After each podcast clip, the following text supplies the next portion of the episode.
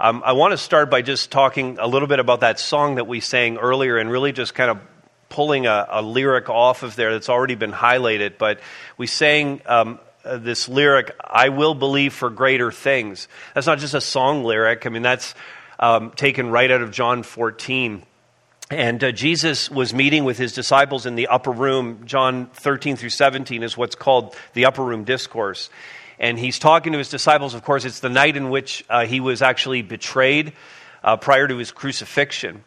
And he said this among all the amazing things that he says in that discourse. He says this in John 14 12. Whoever believes in me will also do the works I do and greater works than these he will do because I'm going to the Father. Now, that's, that's an astounding statement, by the way. I, I don't think any of us should, like, just quickly read over that and go, oh, that's cool. It's not cool. It's awesome. And it's, and it's actually a bit mind boggling to think about what Jesus actually says to us here. Whoever believes in me, if you're here today and you believe in Jesus Christ, you're going to do the things that Jesus did. And he said, You're actually going to do things that are greater than Jesus did. Doesn't that like catch you a little bit where you just go, like, I'm not. Okay, let me do it this way. Let's review some of the things Jesus did and to see if the things that we're doing today are greater than those. Okay? He, it included walking on water. Jesus walked on water. Now, I get that you could go down to Kempenfelt Bay today and walk on water. I, I get that. That's a pretty easy feat in winter. But he walked on water uh, when it wasn't frozen. He fed 5,000 people. In fact, just he also fed 4,000 people on a completely different occasion. He healed a man who was paralyzed and couldn't walk. He gave sight to the blind. He cast out demons from many, many people and brought them again to their right mind and heart. He stilled a storm. And and, and saw countless people literally leave their life behind to follow him. I'm just thinking about Matthew, for example. A lucrative business he was running and collecting taxes. Getting rich collecting taxes on behalf of the Romans. But Jesus walks by his table, sees Matthew, and says to him, Matthew, come and follow me. And Matthew got up from his tax collector table, he left the booth, and he followed Jesus. That too is a greater work. It's part of what Jesus did. Awesome and amazing things. And Jesus said, again, I take you to the verse, that we would do greater works than these. Now, I'm like, how? Like, what greater works could I possibly do? What's greater than walking on water? What's greater than just producing food to feed 5,000 people? What's greater than casting out demons or, uh, or, or giving sight to the. What's greater than that? Because as I assess the situation, and I'm sure you would assess it too in this very moment, you would just say, I'm not seeing any of that stuff going on. So, what exactly are we talking about? Well, before we even ask the question, Jesus already answers the question in the verse. Whoever believes in me will also do the works that I do, and greater works than these he will do, because I am going to the Father. The whole thing is that we're going to do the things that we're going to do, but we're going to do it without him in the room. We're, we're going to do it without Him right beside us. We're going to do it without having the advantage of seeing Him. We're going to do it without the bodily presence of the Son of God. Whatever we do, we're going to have to do it, in other words, by faith. We're going to do these things without the benefit of Jesus being visible and being with us and, and when we do these things, because of that very reason, these works are determined to be the greater works because they're done by faith, not by sight. Now, remember Thomas, one of his disciples. The last one to believe that he was actually resurrected from the dead just didn't happen to be there any of the times that Jesus had appeared to the 12. So finally, John 20, same gospel we're looking at, but in John 20, Thomas Thomas is there. Jesus shows up. And Thomas is still, like, you know, like, unless I see the wounds in his hand, unless I put my fingers into where the sword went in in his side, I'm not going to believe.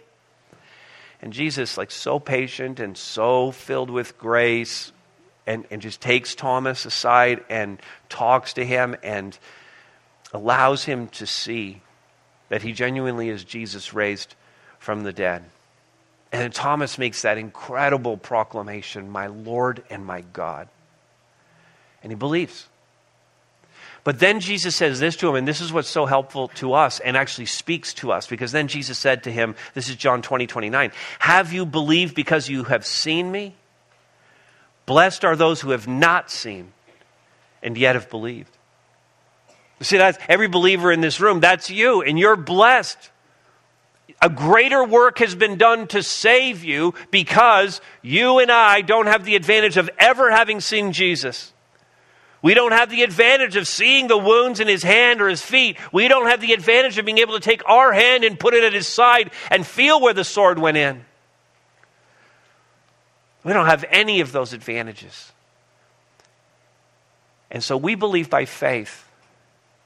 And Jesus says that's, that's the greater work. We have not seen him, and yet we have believed. So when you start to think about that, every conversion, the 19 year old who just gave his life to Christ, is a greater work. He didn't see Jesus this morning, but he gave his life to him. Every baptism that we witness, every success that we have in ministry, every new initiative and advancement, every church that we help plant, every marriage that's restored, every addiction that's overcome, all of these are the greater works. And we know from studying the gospel, we spent years studying the gospel of Luke, we know this. It's never about the sign. It's never about those miracles. I know we're so enamored by the healings themselves, but the healings point to Jesus. They're never an end unto themselves. The healing is never the greatest work. Jesus challenged the Pharisees when they didn't like the fact that he had healed the paralytic. And Jesus said to them, what's, what's the bigger thing that I should tell this man to walk or that he should have the forgiveness of his sins? But so you know that I have the authority to do this, he's forgiven. Which one of those two things is the greater work? The healing eventually is, is negated by the fact that the man is still going to die, just like everyone in this room. But his forgiveness, that's eternal. That's the greater work. And we can easily default then, so we got, I got it. I got the greater work. It's all these awesome things that happen around us. But that's the problem. Now we default into faulty thinking about the greater works. We think they're always good, they're always positive. It's always some kind of an advancement or, or some new ground that we're taking. We somehow think that unless the, the line on our, on our graphs, unless the line is always going up, that somehow something is wrong that somehow we're not doing the greater works of God or that God has abandoned us, that we're not in His favor, that we're not experiencing His presence or His power. But then that flies in the face of a lot of Scripture. It flies in the face of what Job experienced in the loss of pretty much everything he had. It flies in the face of Sarah in her childlessness, the painful experience of that. It flies in the face of Naomi, who experienced the loss of her husband and her sons. But without that, there would be no Ruth moving to Israel. There would be no marriage to Boaz. There would be no inclusion of this Moabite woman in the line of Christ. It flies in the face of Joseph, sold into slavery by his own brothers, betrayed by them, but so that Israel would be saved during the famine. It flies in the face of Jeremiah, preaching the word of God, commissioned and called by God to do it, and when he did it, he got thrown into a pit. Was he not experiencing the greater works of God? Was God not at work in his life? Was he abandoned and forgotten? And outside of God's blessing? Of course not.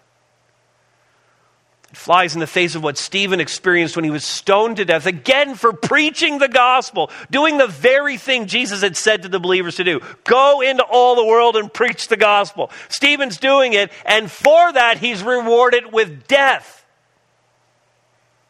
Was it not a greater work?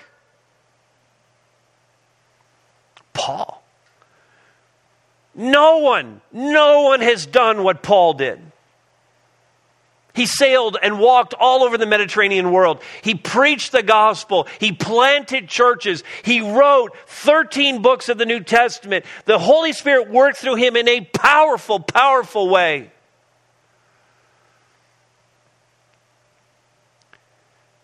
And he spent the last part of his life all but forgotten and alone and in prison awaiting execution. Did God not do greater works? in and through Paul?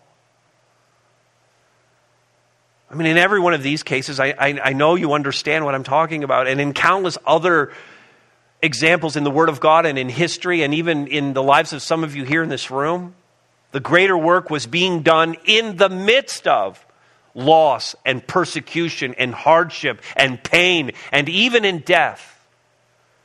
I think we all understand that. But I also get how hard it is for us to even reconcile that that's true.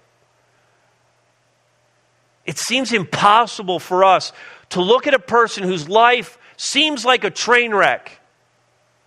If that guy's so faithful, why did he end up in prison? Why is he in a pit? If his message was so right, why do people hate him so much? If his life is so righteous, why is he so badly afflicted? We struggle with this. We look at train wrecks and we think that they're train wrecks because they caused it or God's punishing them. And it's not necessarily true.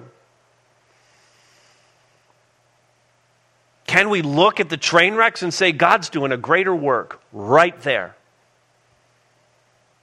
Lots of train wrecks in this room, by the way. Right? I mean, I'm talking about the one where the cars are just piling up one on top of another. I mean, we, we live in a world, this is our struggle. We live in a world that's intoxicated by success. And we can't wrap our brains around this idea. And we become, if you know the story, we become like Job's friends. Friends. And their conclusion is they just keep coming and they're having conversations with him. And their conclusion at the end of the matter is Job, you must have done something to tick God off. There's no possible way all of this could happen to a man who's righteous. When ex- the reality is, the exact opposite is true. Job was a righteous and godly man. He had horrible tragedies fall on him and his family, and everyone, including his wife. I mean, with all the things Job lost, I bet you at some point he thought, I wish I'd lost her too. I mean, she's the one who said, curse God and die, didn't she? I'm not wrong in saying this. He's like, Lord, literally, you left me with her.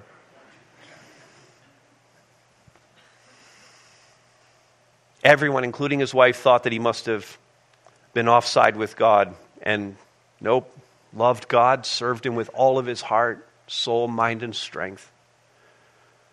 God was simply doing a greater work. Now, I want to, that is a foundation now. I want to take us back to a passage we looked at three weeks ago as we kind of got launched into this new year.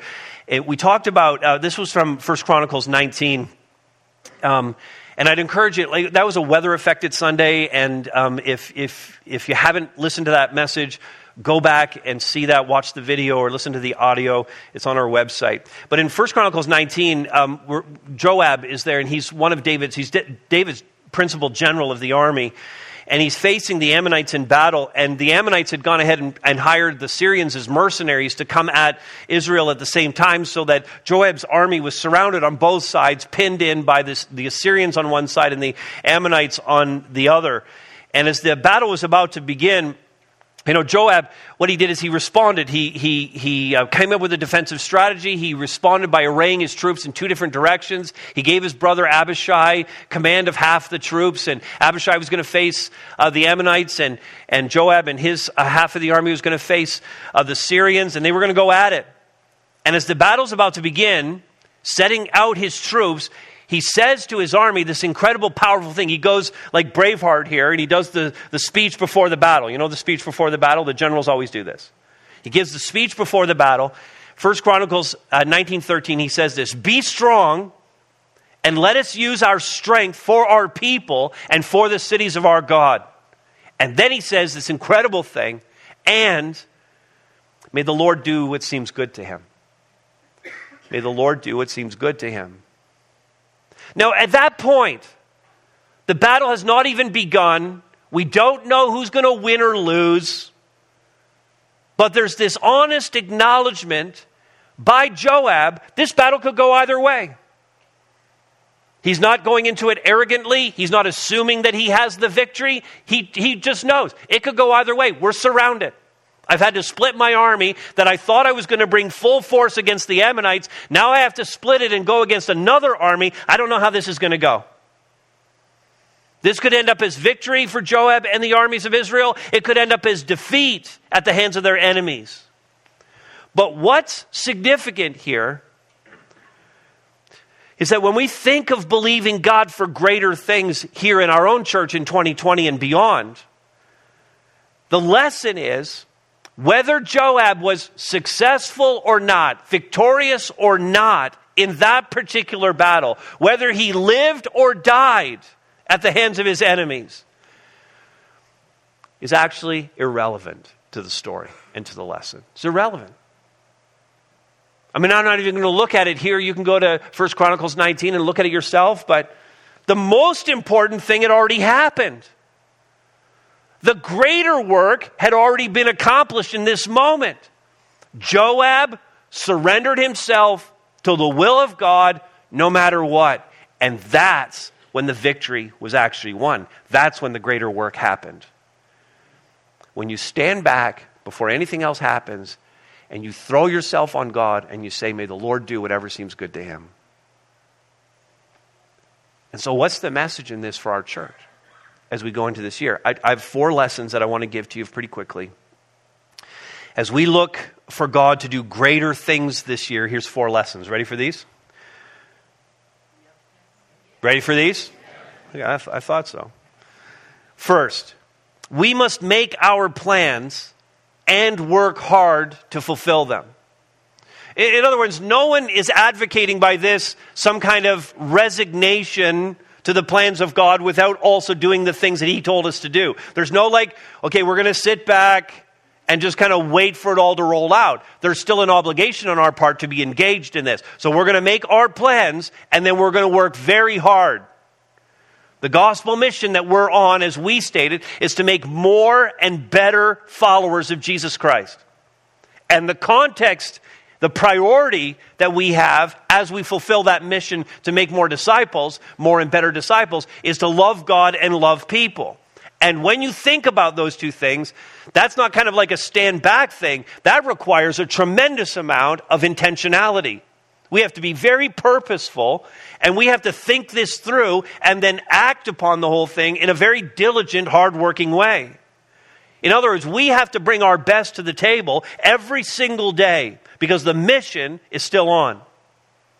That means the elders, the staff team, those who are servants in our church, members of our church, attendees, all of us signing on to this mission, making plans, and working hard just as Joab did.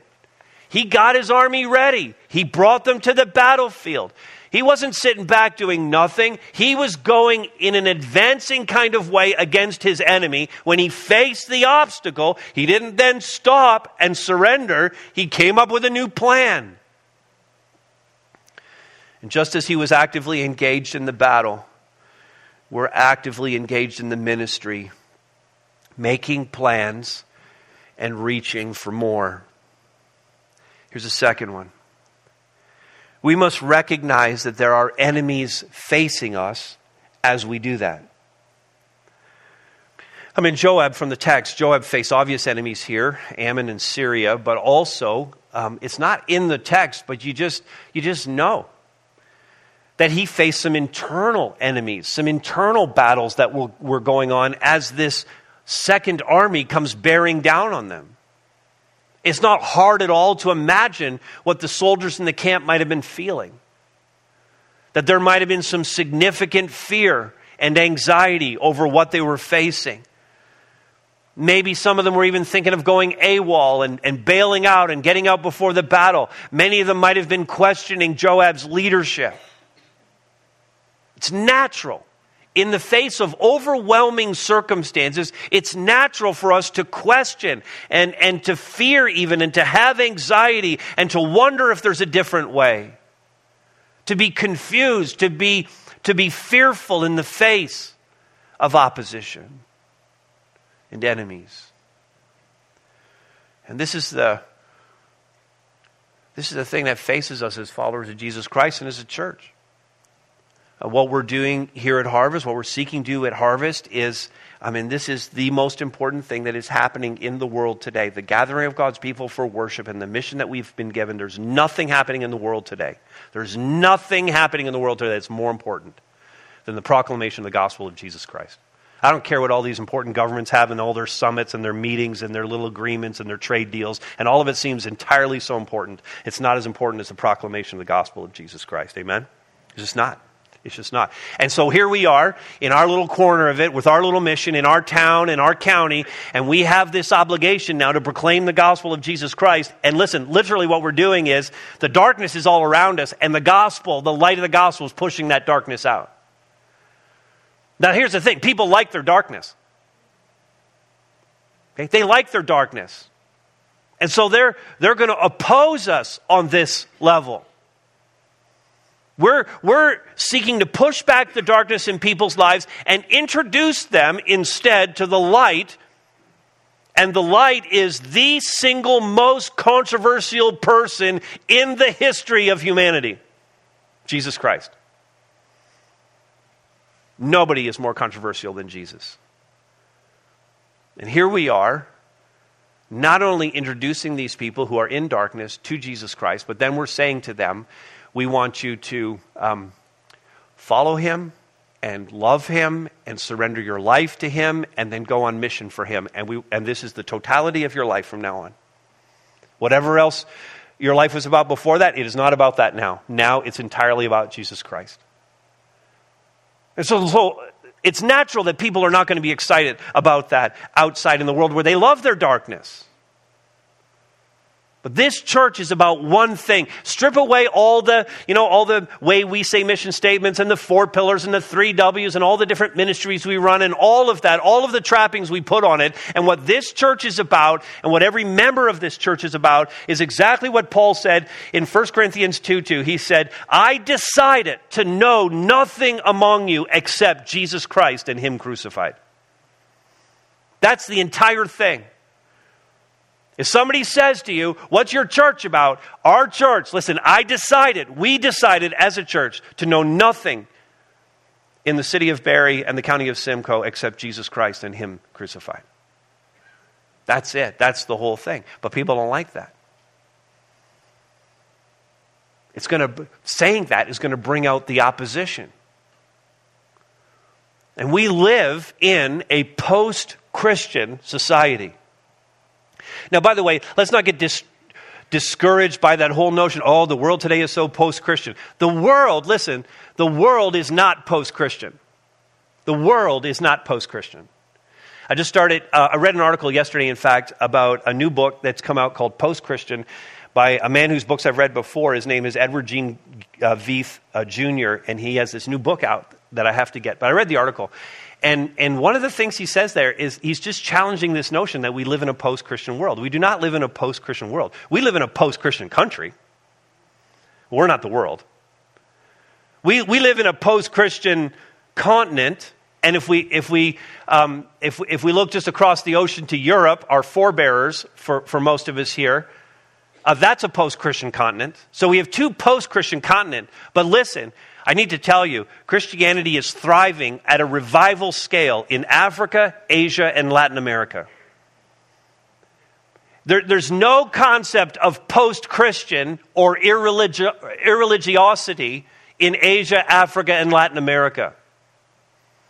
the countries that we so um, passionately sent missionaries to for decades and centuries are now leading the way in Christianity, leading the way in mission, leading the way in theology, and listen, are now sending missionaries back to evangelize the ones who first sent missionaries out. Because God's in control.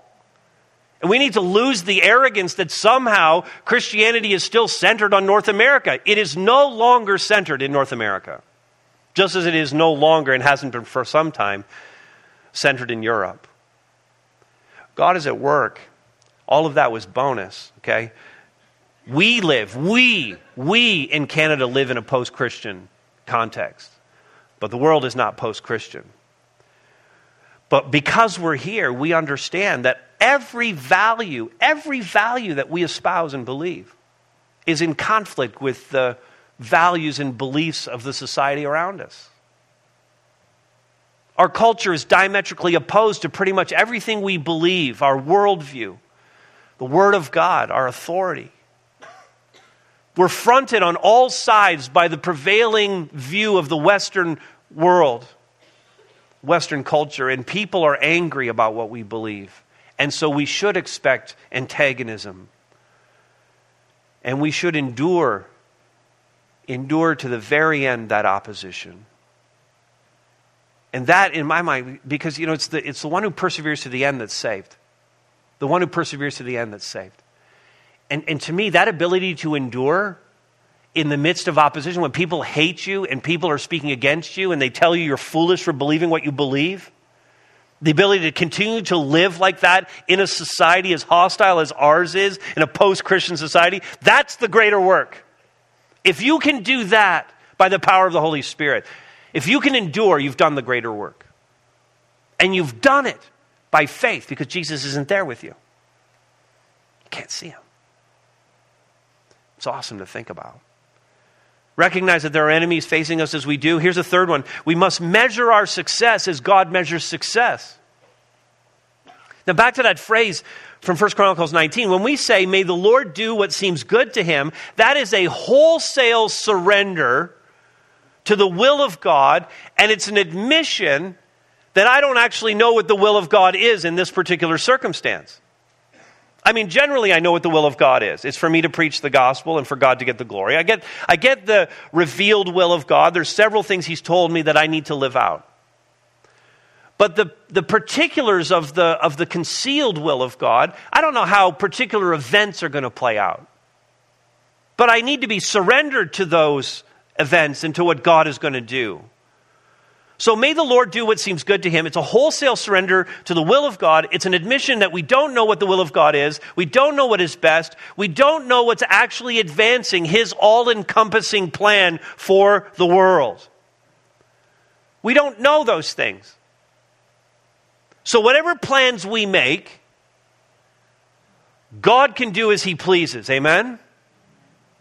Oh, that was half hearted. Whatever plans we make, God can do as He pleases. Amen. Yeah, say it in faith because it's hard. God can do as He pleases with those plans, and it might still constitute a success, even if it goes sideways from our perspective. Because what God is looking for is an acknowledgement that He is Lord of all. And, and as soon as we acknowledge that, God, I'm making these plans. God, we're going to do this thing. We're going to go to this place. We're going to do this. But God, you are Lord. And we surrender to your, your will. The Lord can do whatever He pleases with this situation. That's a success. Joab did that. Now, now, just by the way, a word about Joab. He's a bit of a scoundrel. He's not really the best guy in the Old Testament, and he's certainly not someone that you're going, man, I just want to be like Joab. No one wants to be like Joab, okay? No one wants to be. But in this particular instance, his loyalty to the king and what he was doing for Israel and his acknowledgement of God in this particular instance, he got it right. And we do what God has put before us we do it according to His will, and we do it, and by doing it, we do it irrespective of the results. And when we do it irrespective of the results, we're successful. The results of this particular battle in Israel's history are all but irrelevant. The question is are we being faithful to God? No matter what. And then here's a, here's a last one. We must recognize that no one is indispensable to the mission. No one is indispensable to the mission. No one should have this sense like this, this is all going to fall apart if I'm out of it. I mean, the only indispensable one to the mission is Jesus Christ. Amen? Jesus is the only indispensable one. And again, we go to this phrase, may the Lord do what seems good to him. And in the case of Joab, this would have meant for Joab living or dying in the battle. He didn't know how that was going to go. Joab living or dying, irrelevant. The army of Israel being victorious or losing and them all being slaughtered on the battlefield, irrelevant. If Joab had died, God's story would have continued. It would have gone along a different path. God would have affected some other way to save Israel. But nothing can thwart the sovereign will of God. And when we're facing difficulties and, and what we might deem as defeats as individuals, as families, or even as a church, that does not mean that God has abandoned us. It does not mean that we're outside of His will. It does not mean that we are unsuccessful. It only means that God has chosen, you know, God chose this path over this other one. That His will is still being fulfilled. The only question, the thing that allows this to be a greater work, is did I surrender to His will beforehand? I thought about another person that illustrates this perfectly, and it's, it's Esther.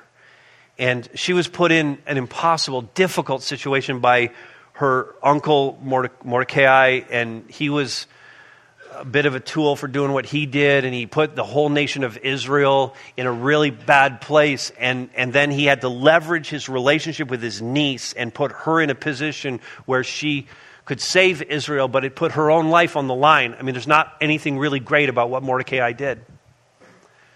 And poor Esther's just kind of like she's just backed into this corner where she has no real option. And yet, even in the midst of it, she exercises this tremendous faith and this great understanding of her place in, in, in, in God's will. And so she says this because the whole deal was Mordecai said to her, You got to go to the king and you got to you got to appeal to the king. And she knew the king hadn't called me in for months and months, and you couldn't just go in front of the king. You had to be summoned by him. And if you weren't summoned by him and you went in his presence, he could have you executed on the spot. But this is what Esther says, okay? I will go to the king, though it is against the law. And if I perish, I perish. I will go to the king. I'm going to go, I'm on mission. Okay? Though it's against the law, there's obstacles, there's opposition, there's things that could stop me. And if I perish, I am surrendered to God's will. Then I perish. I am not indispensable to the plan, and God can still save Israel. That resolute determination, that faith, that admission that I'm not indispensable, but God's will is over all. That's what we have to have locked in as we head into this new year.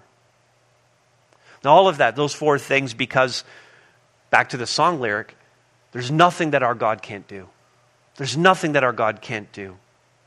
And so, I will believe for greater things, whatever those greater things happen to be. Amen?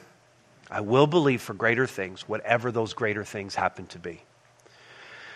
So that said, um, that's, the, that's the preach part. I did super well at staying in the chair during the preach part, didn't I? You have no idea how hard that is. You have no idea. Um, But here, I want to share some things on behalf of our elders, and this is going to sound a bit more like a, you know, a church business meeting. Uh, but these are things that we share together that are really important to us in our mission uh, as a church. And again, a little bit of a look back, a little bit of a look where we are, and then a little bit of a glance uh, forward in all of this.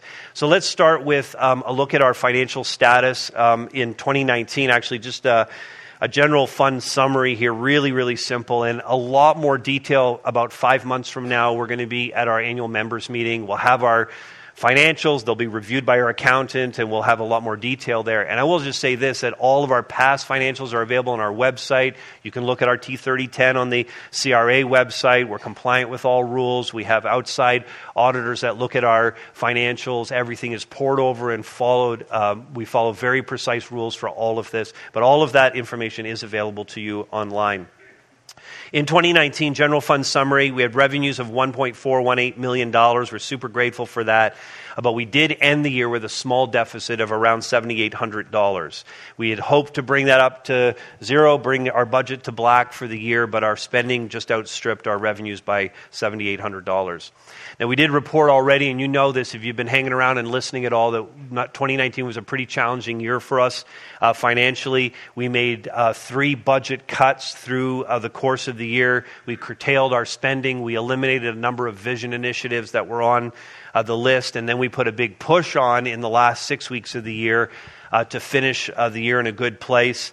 And we, so we did end up with that little deficit, but, um, but it could have been a lot more. you actually gave an additional, over and above the regular offerings that we needed, you gave an additional $70,000 in December that really helped lift us uh, to that place where we were close to making budget. So thank you to those who participated in that and, and helped make that, uh, the 2019 kind of end in a good place for us.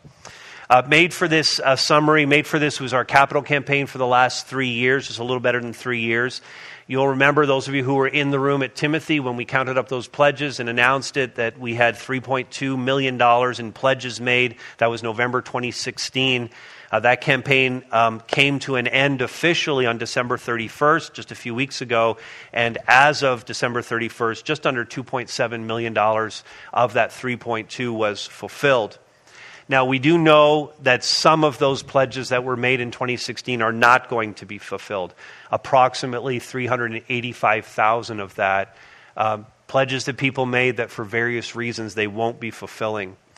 And um, we still are hoping that about 300,000, 304,000 of worth of pledges where people are trending in the direction of continuing to fulfill it and we're still receiving donations from them.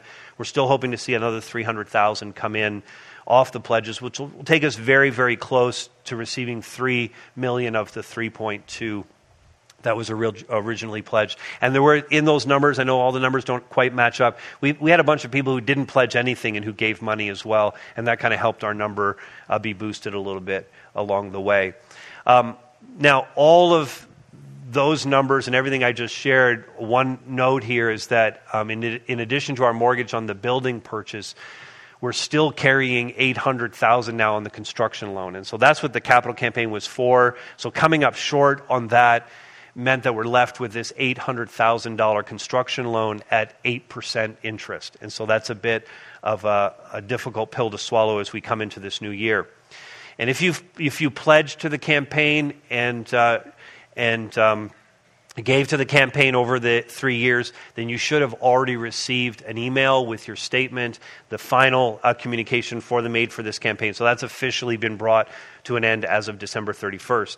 And I just want to pick up off of what, you know, what we read in 2 Corinthians chapter 8. But many of you during this three year period have excelled in generous giving. And thank you so much for your generosity and, and uh, your faith to really believe and to make those donations. And we, we're receiving the benefit of all of that right now as we sit in this room and as children are using uh, the north end of the building. We're super grateful for all the ministry that takes place here in the course of a week. And I need to just encourage you not to let up now, certainly not to let up in your regular giving uh, to our operating fund, our general fund, but also if any of you can continue with your building pledges and just give to the generic building fund, that's just going to help us pay down that debt and make those payments faster um, over the course of the next uh, couple of years. Um, let's take a look then. Those two things the small deficit, the tight budget in 2019, and where the Made for This campaign ended leads us to our 2020 forecast and budget. And I'll say this we don't actually have a budget for 2020 yet. We have one on paper that's not yet finalized by the elders, and that's because we were waiting for some things to kind of land in place before we approved it.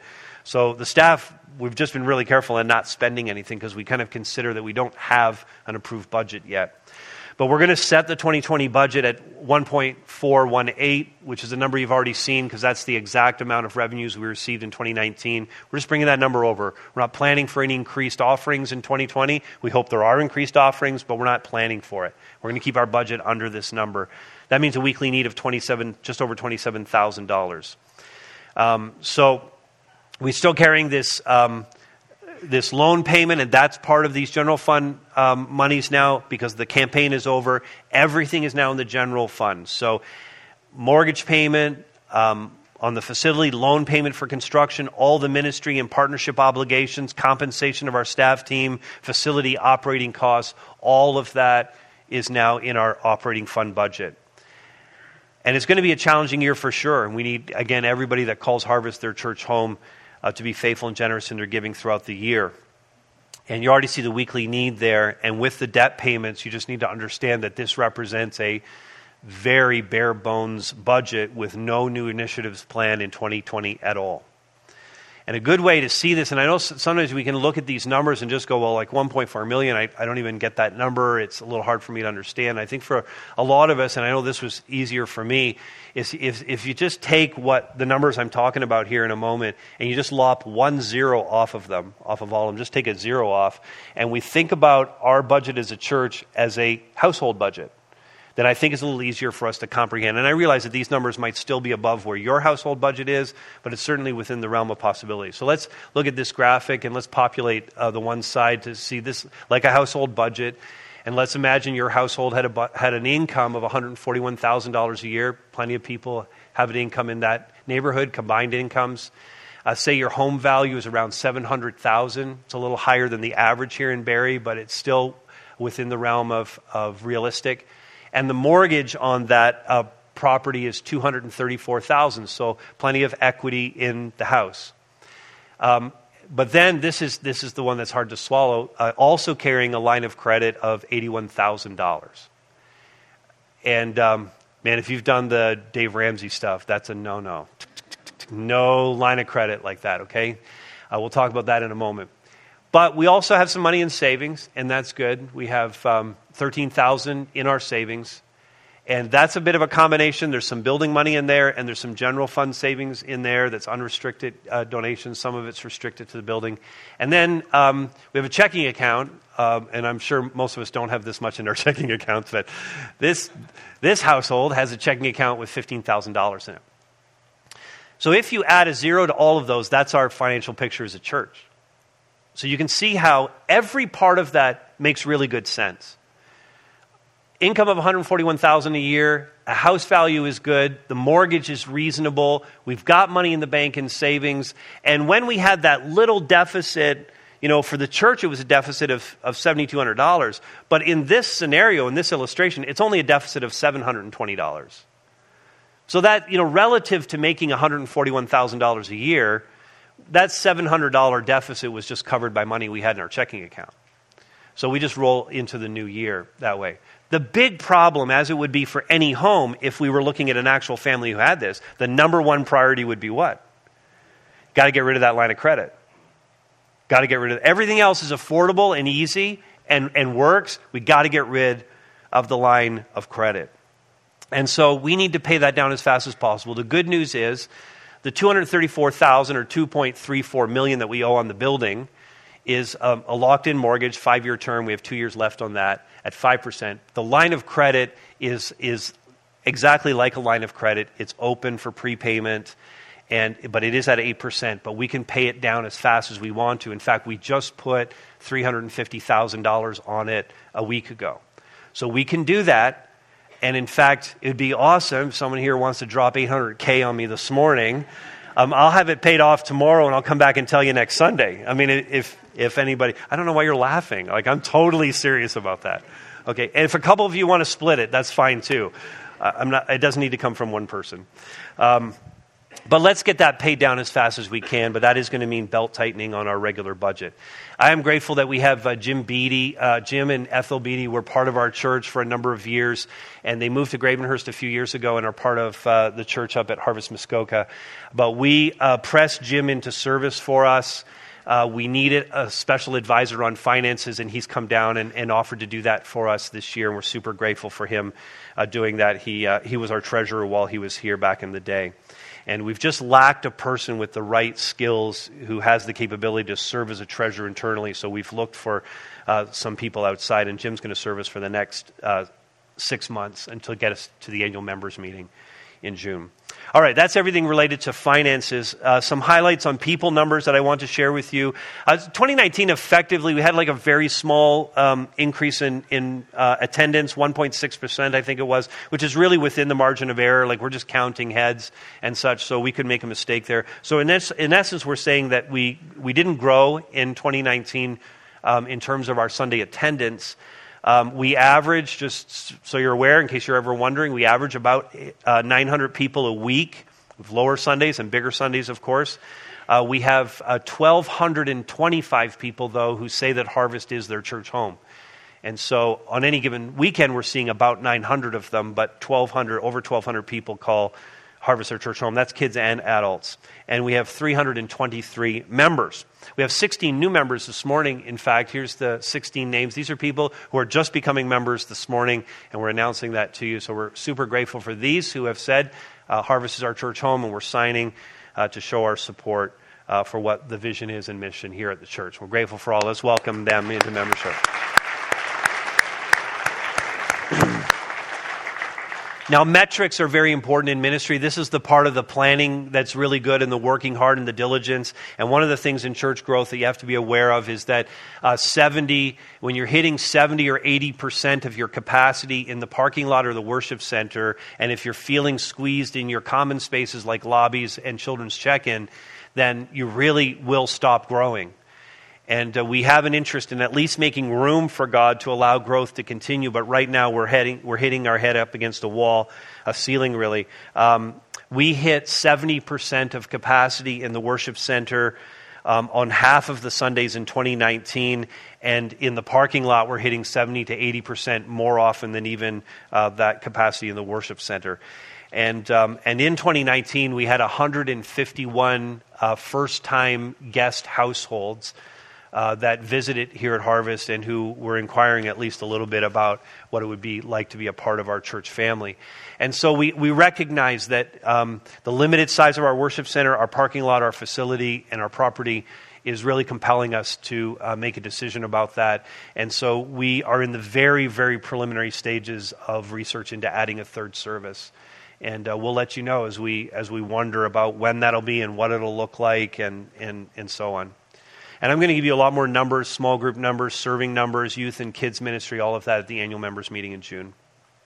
A little report on Christmas. I really need to move here. Um, but uh, record attendance. We've never had higher attendance than we had at Christmas this year, Christmas Eve. We had 1,586 people in our four services, and we're super grateful for that. Amen. So thank you for inviting people out. We did that You'll Love benefit concert with Paul Baloche uh, in early December, and we raised uh, just under $9,300 for the Bayside Mission. That's awesome, and we're grateful for our partners over there. And then, in addition to all of that, um, Christmas Hope, which is our let's let's help some families in our own church body that are hurting in the small groups do all of this work and they raise money in the small groups and then it goes to buy gifts and such for, for families in our church. And uh, just under just over 5,500 was given to do that. And in fact, we met all of the needs that we knew about, and then we sent some extra money out of that to. Uh, uh, to uh, Children of Promise and Visage and Prison Fellowship, three of our partners. So grateful again for your love and care for one another. I want to talk for a moment about our DNA evaluation that we have undertaken as elders. And uh, those of you who know, um, our fellowship of churches uh, was dissolved in uh, June of 2017. The Harvest Bible Fellowship came to an end. And um, shortly after that, we began an evaluation process in order to determine what needed to change in our church in light of the crisis that hit our mother church in Chicago in order to determine um, what is biblical about what we're doing, what is best practice, and what might be uh, toxic and unbiblical and needs to be rejected and changed. We recognize that our mother church implanted all of its DNA in us. And so we needed to look really deeply into the kind of church we were to make sure that we're not walking down the same path uh, that our mother church did. And so um, we identified 100 line items of DNA that we have been going over one by one. Um, and please understand that this is a deep dive into all aspects of our ministry so that uh, when we come to you with a report and recommendations about our church's identity, that we're doing so with great confidence because we have poured over these things and we have searched the scriptures and we have pr- prayerfully committed all of this uh, to the Lord. And we acknowledge, I'm going to acknowledge on behalf of our elders uh, that, um, and some of you have graciously pointed out, you've sent emails to us and pointed this out, um, that the process of evaluation has taken much longer than what you thought it was going to take. And it would seem that we are um, dragging our feet a little bit as elders. And as of right now, I'll just report to you that we are 70% of the way through the evaluation. We have another three hour uh, session booked uh, for later this month to continue that process.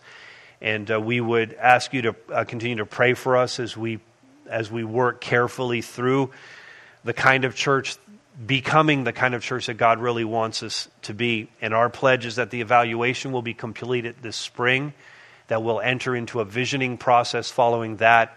And our heart and our commitment to you is that we're going to report on all of this at the annual members meeting in June. So thank you for your patience. Thank you to those who, who took the time to write to the elders. We really do appreciate it. And please continue to pray. Now, along the way, some of you in those emails um, also pointed out that it seems like we're not advancing on any mission or vision initiatives. And we do need to complete the DNA evaluation before we enter into a new visioning process.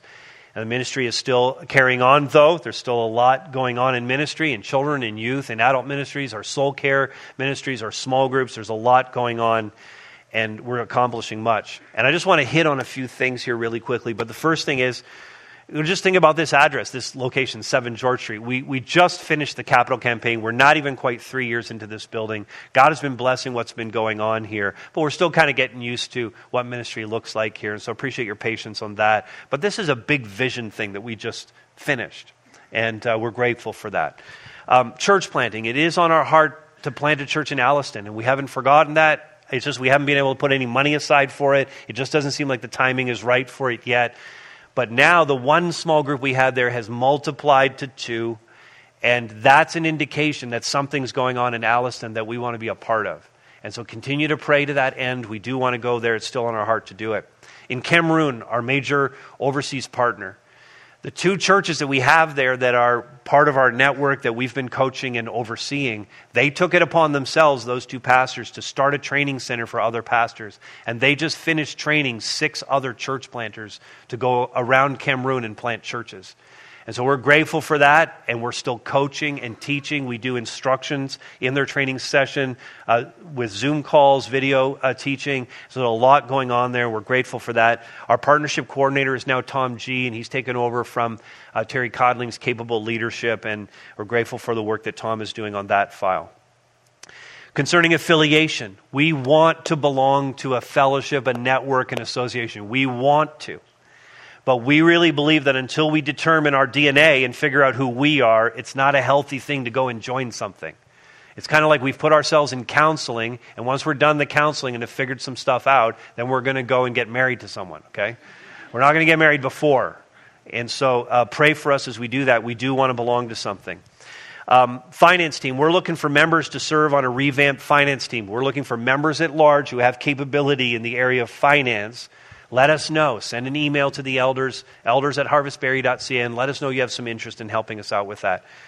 We're setting up an advisory team. The elders are working on a new team of men and women who are senior leaders in our church who will meet a few times a year to counsel and advise the elders and give us an expanded perspective on uh, matters related to our church. And you'll hear more about that in June. And then, as I mentioned, on a vision side, we are looking at three services. An elder update is going to go out on Tuesday. I'm going to invite uh, Peter Millard to come up right now. He's the chairman of our elders. He's going to pray in a, mo- a moment, but the elder update is going to go out on Tuesday. It's going to summarize some of the stuff I've said here. We're going to embed this video. Come on up, Peter.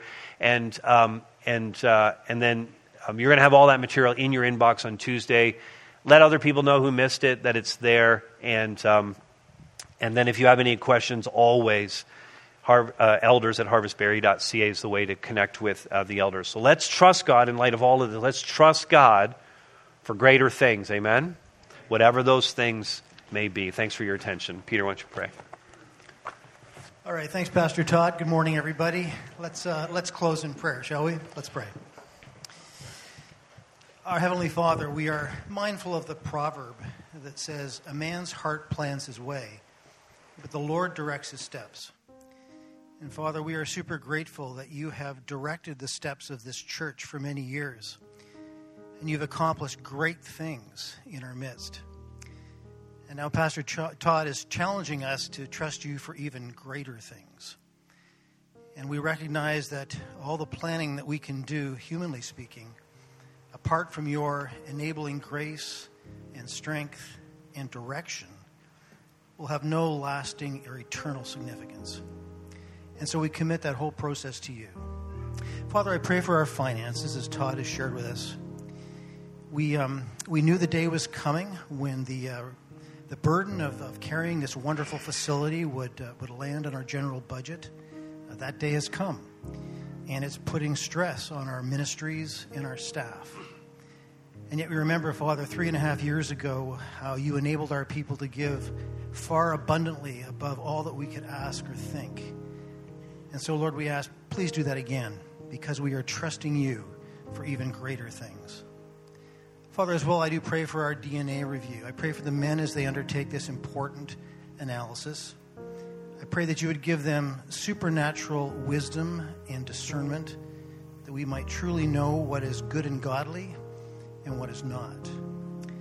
And Lord, may we all, during that process, have a spirit of both grace and truth because there will be some hard conversations and some hard decisions to make. And yet, in all, Father, we would ask that uh, you would have the preeminence as we consider these vision initiatives. I pray for the ministry priorities uh, here at home, uh, church planting initiatives, both in Simcoe County and overseas, and for our affiliation discussion. Father, we pray that you would show yourself strong on our behalf because we are looking exclusively to you to accomplish even greater things than you have in the past, and we trust you for all of that. We pray these things in Jesus' name. Amen.